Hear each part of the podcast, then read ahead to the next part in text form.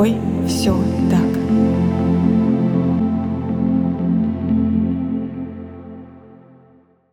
Всем привет! Меня зовут Евгения Романова, я практикующий психолог и автор подкаста «С тобой все так», который посвящен психологическим травмам и их влиянию на жизнь человека. С тобой все так.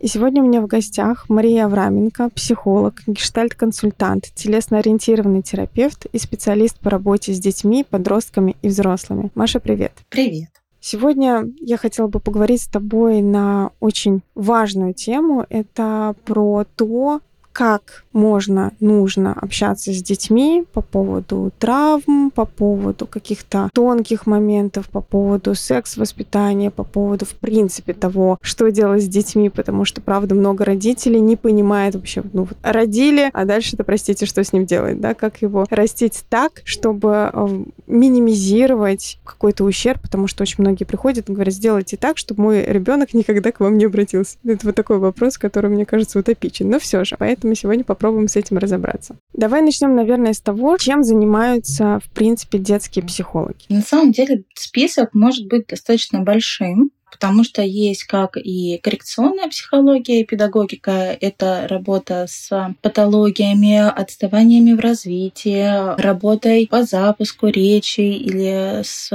тем, чтобы как-то нарастить, скажем так, условно психические функции ребенка. Это память, внимание, мышление, произвольная какая-то деятельность и так далее. Так и с чисто психологическими историями, это последствиями каких-либо травм травмирующих ситуаций. Это также работа с психосоматическими запросами, то есть это могут быть э, энурезы, энкапрезы, навязчивые движения. Это также сюда же можно включить тики и, в принципе, другие такие невротические проявления. Плюс ко всему это, естественно, страхи, это, естественно, работа с проявлением и каким-то таким экологичным выражением сильных чувств, злости, ярости, с ее освоением. И это, в принципе, можно назвать таким наращиванием эмоционального интеллекта. Возможно ли сделать так, чтобы ребенок никогда во взрослом возрасте не обратился к психологу? Можно ли как-то его так взрастить, воспитать, чтобы он был таким супер человеком? Ну, на самом деле, творчество родителей, оно очень обширное. Я уверена, что каждому взрослому человеку есть о чем поговорить с психологом о своих родителях. Да, ведь это же очень большой страх, да, у родителей о том, что, боже мой, я могу сделать что-то, что ребенка травмирует, и он навсегда станет, не знаю, невротиком, или э, я покалечу его жизнь, если там что-то такое случится, если я один раз, не дай бог, на него прикрикну, то для него это станет травмой на всю жизнь, и, боже мой, сделайте так, чтобы я никогда не кричала на своего ребенка, никогда там, не знаю, на него не злилась и не хотела уйти от своего ребенка куда-нибудь подальше. Вообще такое возможно? Даже когда мама супер идеальная и папа супер идеальный и все прекрасно и хорошо и замечательно, во-первых, это добавляет родителям очень много тревоги и, соответственно, некой такой невротизации семейной жизни. Сюда есть еще и социум, школа, детские сады, дворовые компании и так далее и тому подобное. В целом, чтобы нанести какую-то очень серьезную и непоправимую травму, нужно очень сильно постараться. То есть, если я прикрикну на своего ребенка, то это не станет травмой. Нет. Что в психологическом плане означает хорошие родители? Вот как можно дать определение хорошим родителям? Достаточно хороший родитель — это человек, который обеспечивает физиологические и психологические эмоциональные потребности ребенка, который действует в меру своих возможностей. Он достаточно любящий, теплый, а где-то может обозначить границы, где-то это необходимо сделать. Очень даже важно иногда рыкнуть или, например, если дело касается жизни и здоровья, чтобы быстрее это дошло, чтобы быстрее реакция произошла, важно даже и где-то и прикрикнуть, например, если он выбегает на дорогу, там явно не стоит сюсюкаться и думать о том, что же я ему сейчас могу сделать психически, потому что здесь физиологически может быть очень серьезные последствия. Получается, что грань между какими-то такими насильственными действиями и действиями во благо заключается в вопросе обеспечения жизни ребенка. Жизни его психологического, эмоционального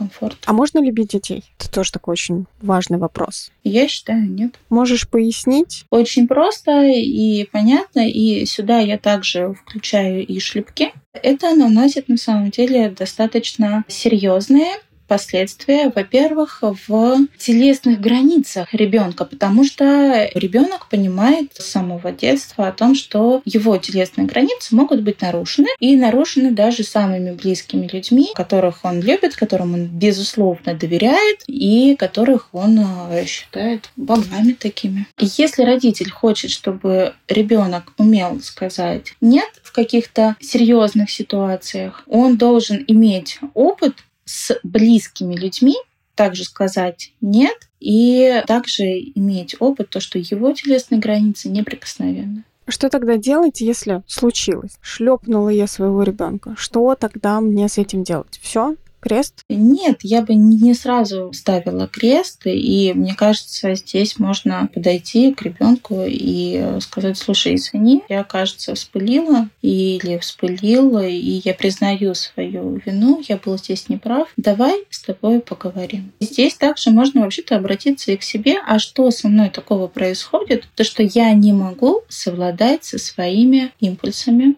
Почему такой идеи не происходит, когда взрослый человек разговаривает с другим взрослым человеком? Куда уходит родительский ресурс, когда он срывается и сливает свою злость на ребенке? А как выдерживать чувства ребенка? Ведь дети, правда, когда растут, они проверяют границы родителей. Они там ищут лазейки? Быть для начала самому эмоционально устойчивым. И здесь очень здорово как раз-таки э, это та самая поговорка сначала кислородную маску на себя, сначала позаботиться о своем психологическом комфорте и ресурсе. Это базовые вещи, которые важно помнить и знать. Это история про сон, еду, безопасность. Это самые базовые вещи. А следующий момент — это про то, что эмоционально выдерживать в целом и свои чувства. То есть, когда ребенок что-то хочет и прогибает тем самым границы, соответственно, понимать, осознавать, куда родитель проваливается, что с ним происходит, какое это чувство, и выдерживать свои чувства в первую очередь. Получается, если я не умею понимать, справляться со своими чувствами, то и выдержать чувства ребенка у меня тоже не получится. Будет это очень сложно делать. Когда на детской площадке ребенок закатывает истерику, мама проваливается в стыд,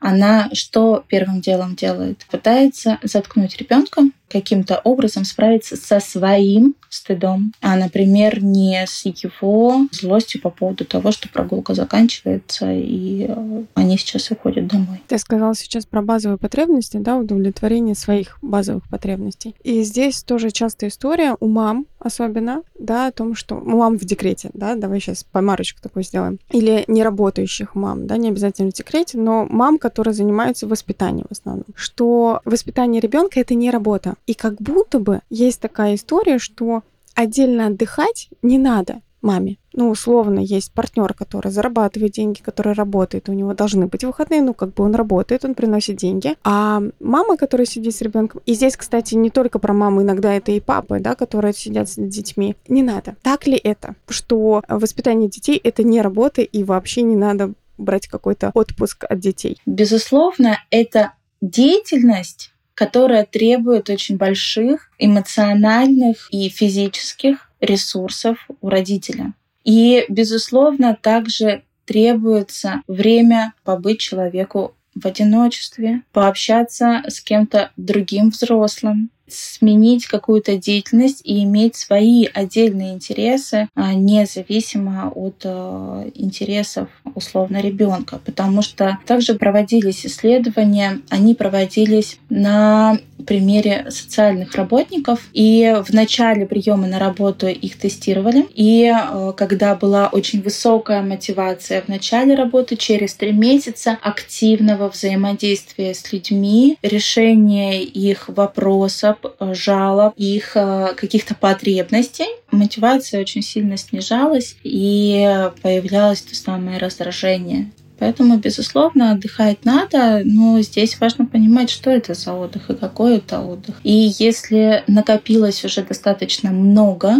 то одним походом в спа или на массаж э, эту историю не решить. Тут важно посмотреть, вот прям можно сесть и пристально посмотреть на свою жизнь, куда уходит тот самый пресловутый ресурс. То есть если взять условно какую-то такую емкость, и если в ней дырки, вот сколько бы ты ее ни наполнял, все равно она будет уходить. И заткнуть те самые дырки. Зачастую у мам это сон потому что есть даже такая шутка и мем «Три часа ночи, а чего ты не спишь, а я вот решила пожить для себя». За счет сна не стоит решать такие вопросы.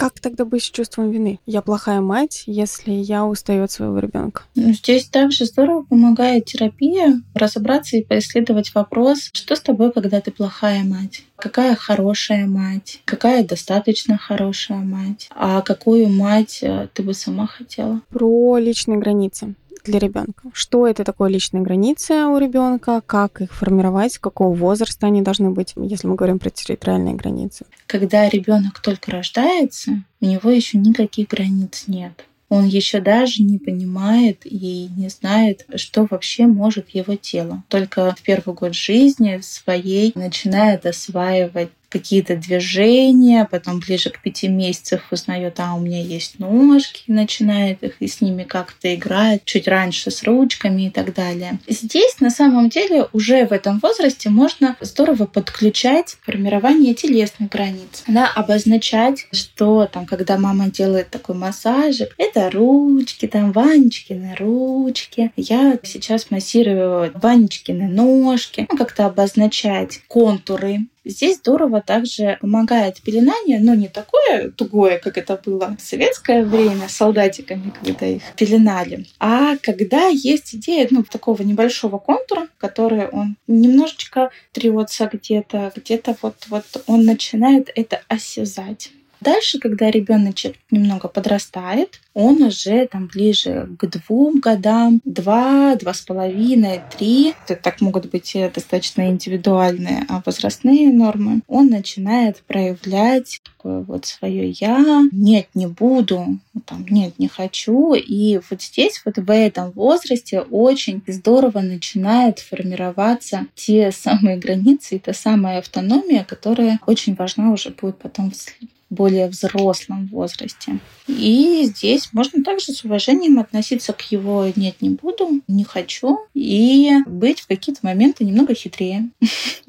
Где-то «нет, не буду мыть руки». Хорошо, не мой руки, не будешь ты мыть руки. И он тут же говорит «пойду мыть руки». Где-то вы чуть хитрее, а где-то говорить о том, то, что это надо, дорогой. Я вижу, что ты очень хочешь мультики, я понимаю, что ты очень из-за этого злишься, но сейчас мы выключаем, потому что время уже закончено. Замечено мною на практике, что у тех родителей, у которых, во-первых, у самих хорошо с границами, они очень здорово это могут доносить и до детей. Следующий очень важный момент, который я до этого обозначила, это, безусловно, неприкосновенность в плане физических границ. Это битье, шлепки и так далее. И, соответственно, здесь ни в коем случае не надо допускать, чтобы ребенок проходил и проживал этот опыт. Вот максимально занимайтесь лучше собой, своим ресурсом, чтобы не срываться на детей. Помимо физических границ, уже где-то после трех можно даже ближе к трем, можно учить ребенка вообще-то мыться самому намыливать а, все свои части тела и смывать их, и также обозначать их о том, как они называются обычными простыми словами, не делая сильного акцента на каких-то интимных частях тела, а просто, да, вот помой там сейчас намыль ручки, подмышки, животик, пенис, если это мальчик, да, или вульва, если девочка, ягодички, ножки, коленочки, пяточки, то есть обозначая, что это такое же,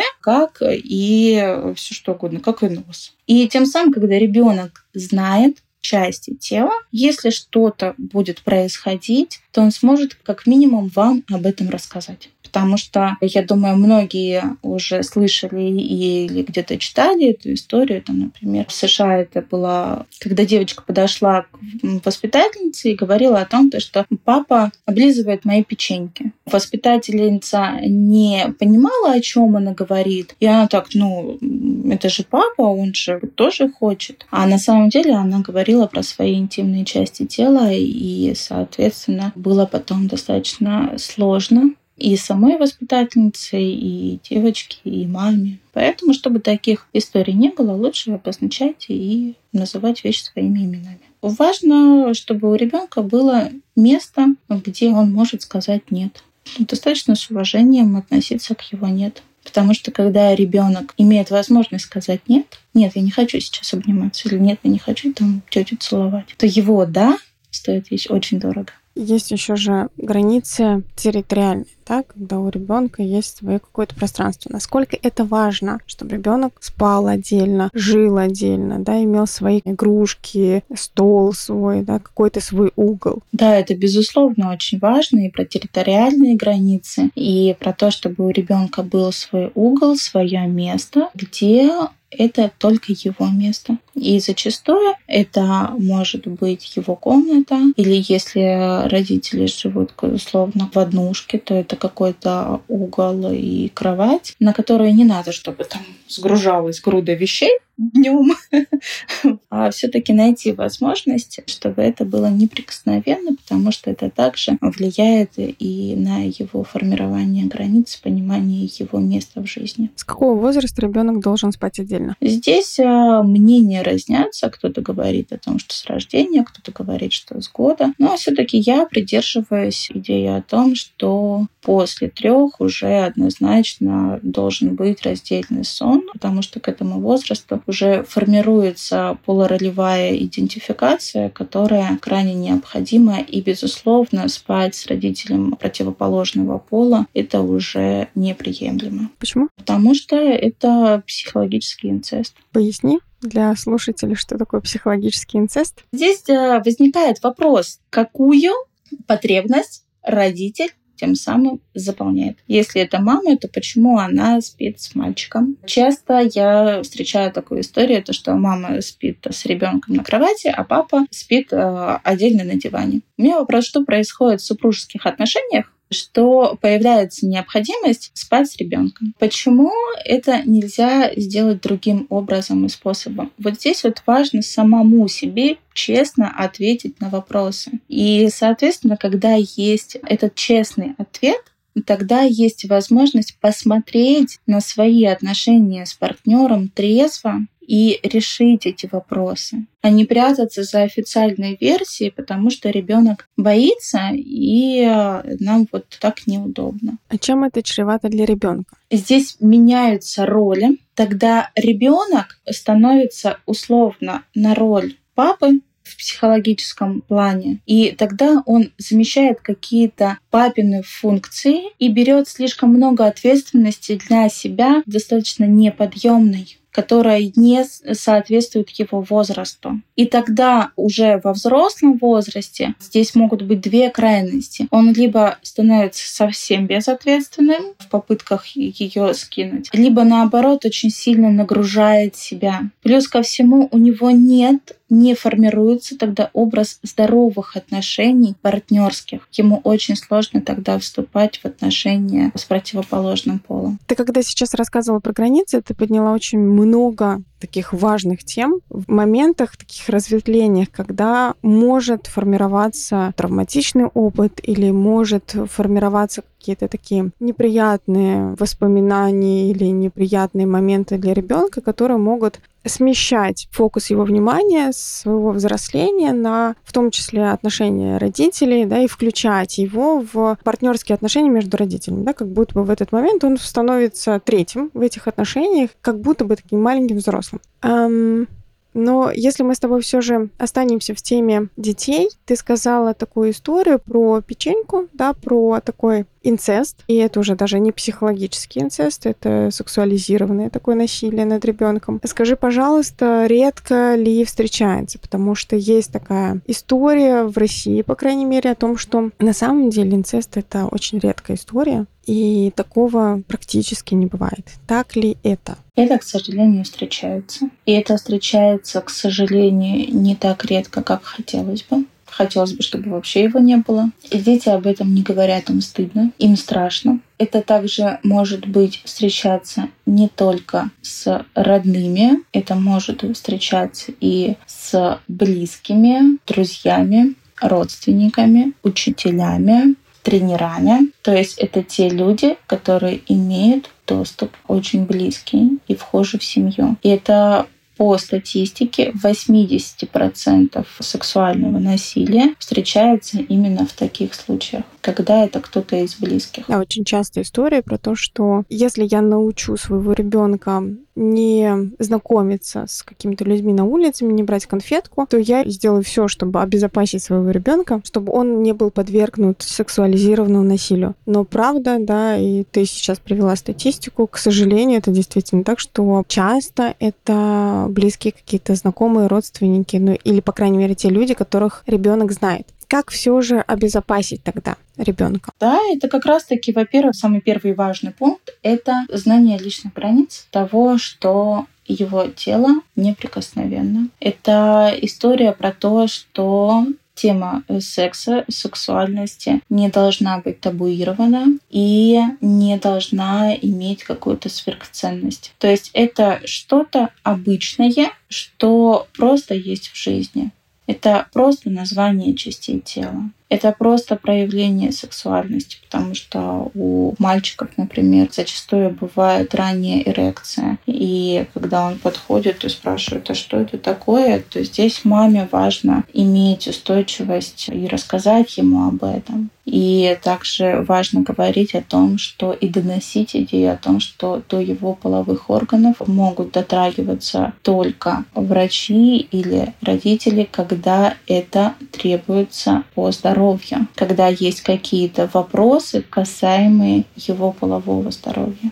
Не более того. Это история о том, что, например, очень здорово с детьми работает э, тема социальных кругов, очень наглядно, где можно разными цветами это раскрашивать. Э, и обозначаю, что, например, самый близкий, да, и самый первый кружочек внутренний — это я, да, и я могу там делать э, со своим телом условно все, что я хочу. Второй кружочек — это родители, это семья. Третий кружочек — это близкие родственники. Четвертый кружочек — это друзья семьи. Пятый кружочек — это учителя, тренеры, репетиторы. Шестой — это просто знакомые, соседи или вот ну, кого-то, кто родители знают, кого-то видел, да, вот знакомые. Шестой и седьмой — это незнакомые, это люди, которых ты видишь в первый раз в жизни. И, соответственно, с каждым кружочком обозначать и рассказывать, что допустимо, что недопустимо, кому ты можешь обратиться за помощью, кому не обратиться за помощью. Это можно делать в игровой форме, это можно делать просто в виде доверительных разговоров. То есть здесь уже форму выбирает выбирает родитель.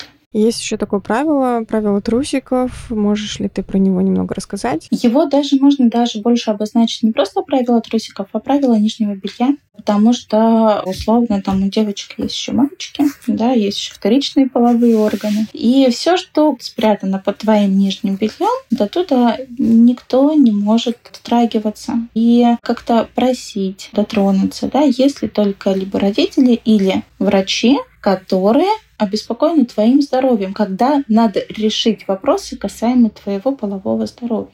Все. Уже к пяти годам дети прекрасно умеют мыться сами. Если их начали учить там, с двух лет, вообще замечательно, они умеют мыться сами. Также важно обозначать и говорить о том, что есть секреты, которые, когда ты хранишь, они могут быть приятны. Например, когда ты кому-то хочешь сделать сюрприз. А есть секреты, которые приносят тяжесть, которые очень сложно хранить, за которые очень стыдно, которые вот приносят какие-то сложные чувства. И об этих секретах на самом деле важно говорить, потому что, к сожалению, когда такие вещи происходят, то насильники, они просят это сохранить в секрете. То есть они действуют очень мягко, плавно, когда ребенок сам доверяется и думает, что на самом деле это он что-то не то чувствует или что это он что-то не то сделал, а этот взрослый человек прав. И он еще и просит его сохранить секрет и тайну, которая ему доставляет очень сложные переживаемые чувства, о которых все-таки важно говорить. И важно выстраивать свои отношения с ребенком таким образом, чтобы он мог прийти и рассказать, чтобы он знал, что если он придет и расскажет, то его не будут за это ругать или стыдить, а будут искать пути решения, чтобы ему помочь. Какие вообще ситуации для ребенка могут стать травматичными? Это может быть очень разные ситуации, такие явные психотравматические истории, как насилие, как какие-то ситуации, в которых была явная угроза жизни ему, или он видел, что что-то происходило. И это могут быть ситуации очень долгосрочные, в которых ребенок испытывал, например, опыт эмоционального насилия, когда родители наказывали своим молчанием или отвержением. Или когда в течение очень долгого времени, ну, часто во всей истории взросления, а, он знал, что он не окей и что с ним а, не все в порядке. Когда его чувства, эмоции были неважны. Да что ты придумываешь, да это все фигня, разнылся тут и так далее. Но те ситуации, вот, про которые я говорю, про такие вот пролонгированные, да, это травмы э, развития это то, что, с чем э, ребенок долгосрочно сталкивается. А есть еще шоковые травмы. Это вот когда произошла какая-то история, событие. Вот он что-то увидел, или что-то с ним произошло, или у него случился опыт, э, там, например, медицинского насилия, да, когда он лежал в реанимации без родителей, а его медики привязывали, чтобы провести процедуру. К сожалению, я это даже в наше время происходит.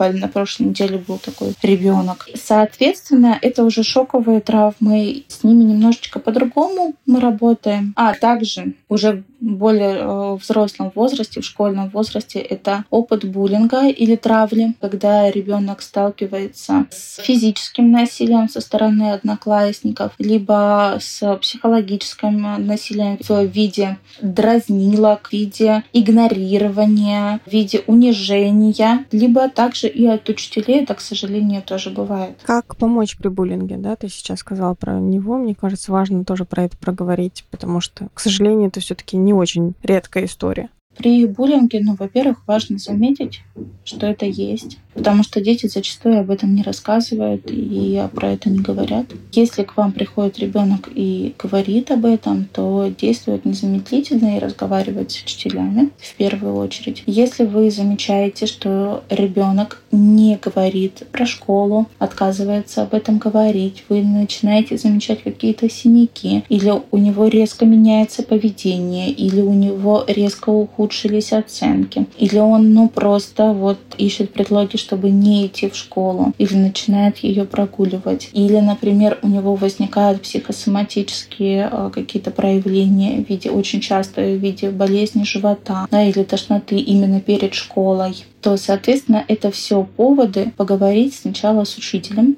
и выяснить ситуацию, которая происходит в школе. Если учитель не предпринимает никакие действия, то разговаривать с руководством школы, привлекая родителей этих детей, привлекая школьного психолога, социального работника и решать эту ситуацию. Здесь от родителей в первую очередь очень много зависит. По факту школьную травлю можно закончить за три дня, если все значимые взрослые будут в этом задействованы. Если ничего не делать, разве не может это так закалять характер ребенка, отстаивание своих границ? Нет, не может, потому что ребенок получает травматичный опыт, который будет однозначно влиять на его жизнь. И тем самым у него начинает портиться самооценка. Он получает невротические проявления, он получает психосоматические проявления. И, соответственно, он получает опыт, то, что значимые взрослые его не защитили. Здесь важно, чтобы ребенок мог открыться и поддержать его. А если твой ребенок зачинщик, буллинга? Если ребенок зачинщик буллинга, то здесь также важно об этом говорить. И, к сожалению, дети, которые зачиняют буллинг, они сами подвергаются насилию и чаще всего дома. Это как раз-таки те самые дети, которые получают шлепки, удары, эмоциональное насилие и психологическое потому что там он не может себя защитить, находит более слабого, где он может проявить свою силу. Может ли развод быть травмой? Смотря как он проходит. Если он проходит с привлечением детей, с манипуляциями детьми между супругами, если дети получают такие послания, то что там мама козел или папа козел, а, или мама какая-то очень гулящая женщина, то безусловно они будут получать э, травму. В принципе, развод это очень сложно переживаемое событие для ребенка. То есть у него была семья, у него был определенный уклад жизни, а тут это все меняется. То есть если условно представить, что папа и мама это такие ножки, на которых для начала опирается ребенок, а тут они начинают разъезжаться. Как-то очень неустойчиво здесь становится. А если к этому еще добавляется и втягивание ребенка в конфликты между родителями, то да, это обеспечена травма. А как тогда разговаривать с ребенком про развод? Как ему говорить о том, что мы разводимся? Очень важно говорить это тогда, когда решение уже принято, а не тогда, когда вот мы решили развестись, у нас там месяц нам дали подумать, и через месяц мы решили не разводиться. Что происходит вообще, ребенка в голове? То есть, когда уже решение окончательно принято, то тогда это важно говорить. Очень важно, чтобы это ребенок услышал от кого-то из родителей, от того, с кем он более более близок от того, кто более устойчивый в этом вопросе, кто может ему ответить на все возникающие вопросы. Ребенок может их сразу не задать, а задать спустя время. Но, тем не менее, очень важно на это все отвечать. Очень важно подобрать время, когда об этом говорить, когда поднимать вопрос. То есть очень важно, чтобы это было не за 10 минут до сна, да, или куда-то вот люди бегут, идут, и так между ходом, а мы разводимся. Нет, ну, важно подобрать, организовать место, пространство, в котором будет ну, где-то час-два свободного времени, в котором можно будет и рассказать, и поговорить, и выдержать чувство ребенка,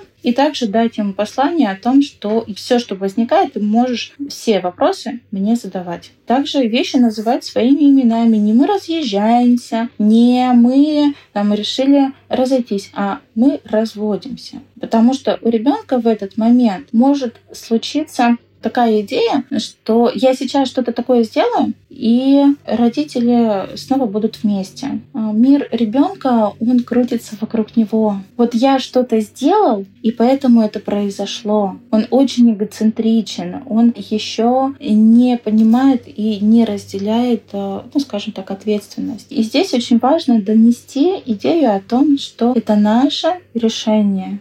Это наше общее обоюдное решение, и мы это принимаем. И а, в твоей жизни будут вот такие вот такие изменения. Ты будешь жить, например, со мной, да, там, с мамой, к примеру. Ты будешь ходить в школу, видеться с папой тогда-то. Папа тебя будет в такие-то дни забирать. У тебя будет вот это и вот это. То есть обозначать, что в его жизни поменяется и что он будет делать и как он будет общаться с родителями. Важно ли ребенку говорить причину развода, если он спрашивает, почему? Здесь зависит от причины. И можно это обозначить такой фразой, то что это наши взрослые дела, и мы так решили. Ты в этом не виноват, с тобой все хорошо, и мы оба тебя любим и продолжаем любить. И да, мы перестаем быть друг другу мужем и женой, но мы по-прежнему остаемся родителями тебе, мамой и папой.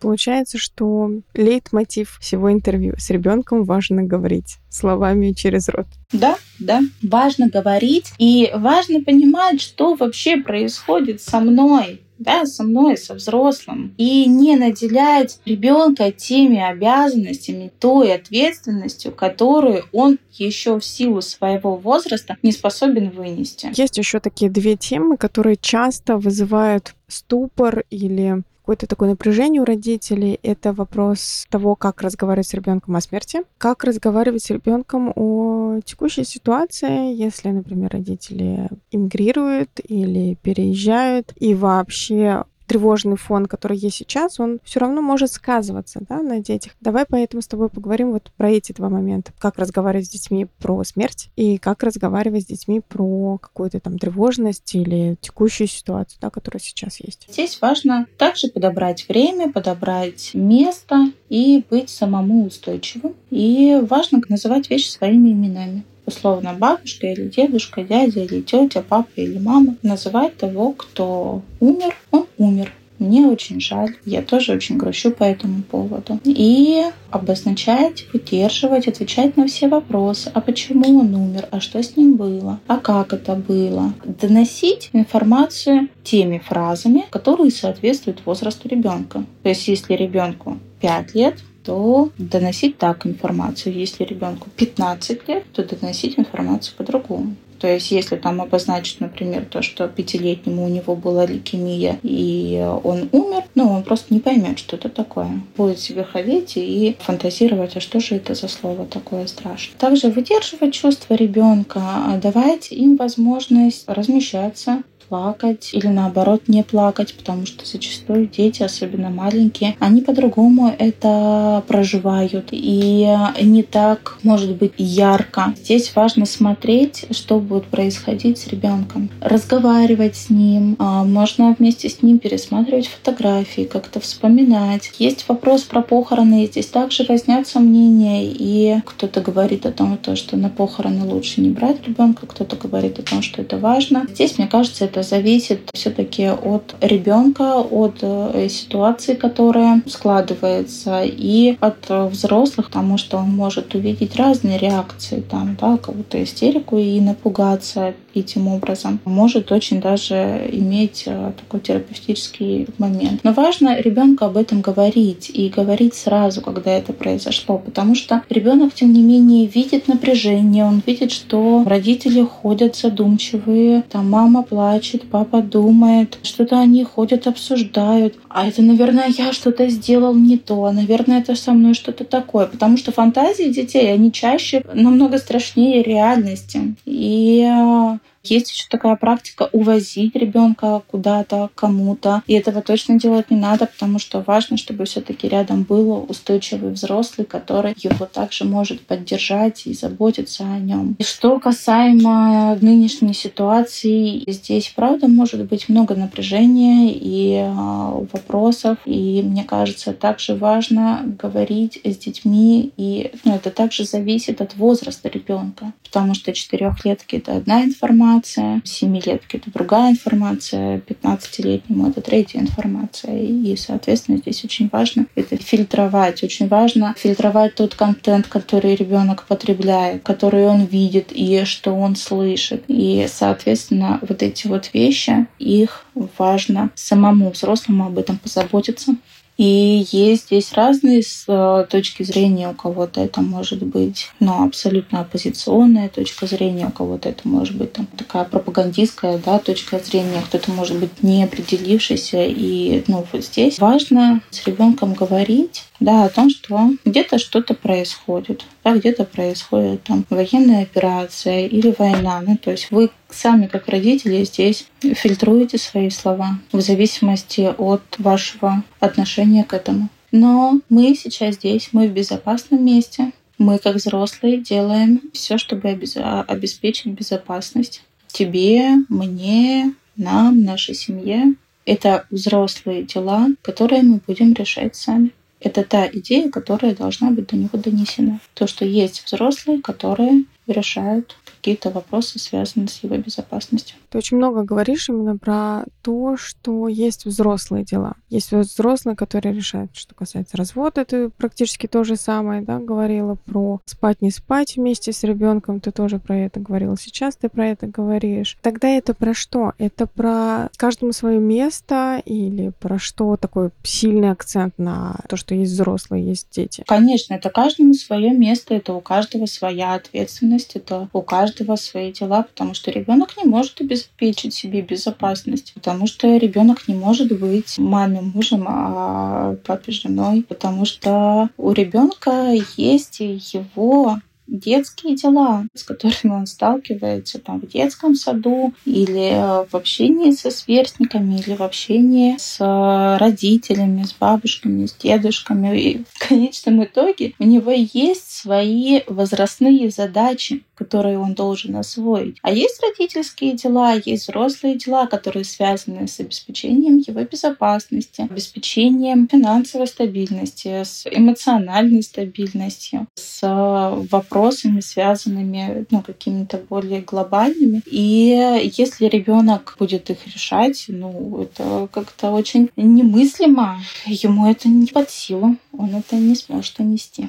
В заключение хотела задать тебе еще один такой вопрос. Как влияет атмосфера в доме на процесс взросления ребенка? Очень прямо. Если атмосфера благополучная, если все дома прекрасно, хорошо, каждый э, решает свои задачи, свои какие-то ролевые, скажем так, функции, да, вот между супругами есть какие-то определенные функции задачи, между супругами как родителями, между папой и мамой, у ребенка и так далее. Когда эмоционально благополучный фон, тогда ребенок классно и очень здорово развивается. Он не тратит свои силы и ресурсы на решение каких-то сложных психических вопросов.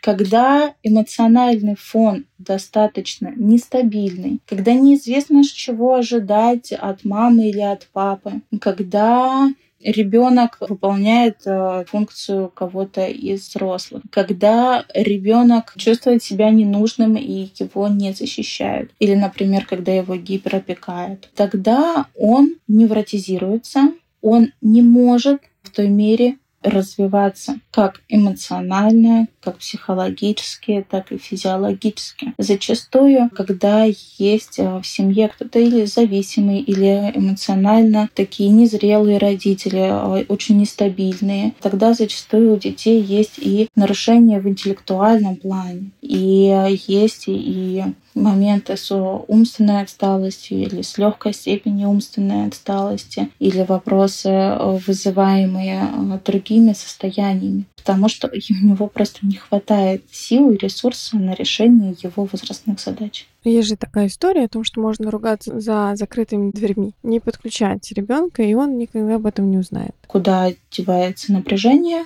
Напряжение это все равно остается. Мне кажется, более здорово как-то решить свои вопросы э, сразу, и помириться, чем ходить э, неделю с кисломиной и не разговаривать друг с другом. Оно же витает в воздухе, его же, безусловно, слышно чувствуется. Есть э, у нас такая штука, она очень давно уже известна, про зеркальные нейроны. И благодаря этим зеркальным нейронам вообще-то мы развиваемся. И дети, они эмоционально очень открыты, очень чувствительны, потому что по-другому они просто не выживут. И, соответственно, он очень чувствует родителей, что там происходит с мамой или что там происходит с папой. Тем не менее, он видит, что она плачет, или что она какая-то хмурая, или что она разговаривает сквозь зубы с папой, или что папа как-то хмурый или вообще уехал куда-то. Вопросов много, а если мы помним, что они еще эгоцентричны, то есть мир крутится вокруг них, тогда возникает фантазия, что это я что-то сделал такое, что вот э, у родителей вот такое настроение. Маш, я тебя благодарю за это интервью. Понятно, что мы не можем за это время охватить всю детскую психологию и разобрать все вопросы, связанные с детьми, но мне кажется, хотя бы какие-то основные моменты или якоря, такие маячки, на что обращать внимание, точно здесь сейчас были. Важно ли тебе что-то сказать слушателям подкаста? Я просто хочу донести мысль, просто любите своих детей и будьте им родителями, и все будет классно. Да, спасибо тебе большое, что пришла, что поделилась такой ценной информацией, ответила на множество моих вопросов. А мы с вами встретимся в следующем выпуске подкаста «С тобой все так». Подписывайтесь, ставьте звездочки, пишите комментарии. До встречи. Пока-пока.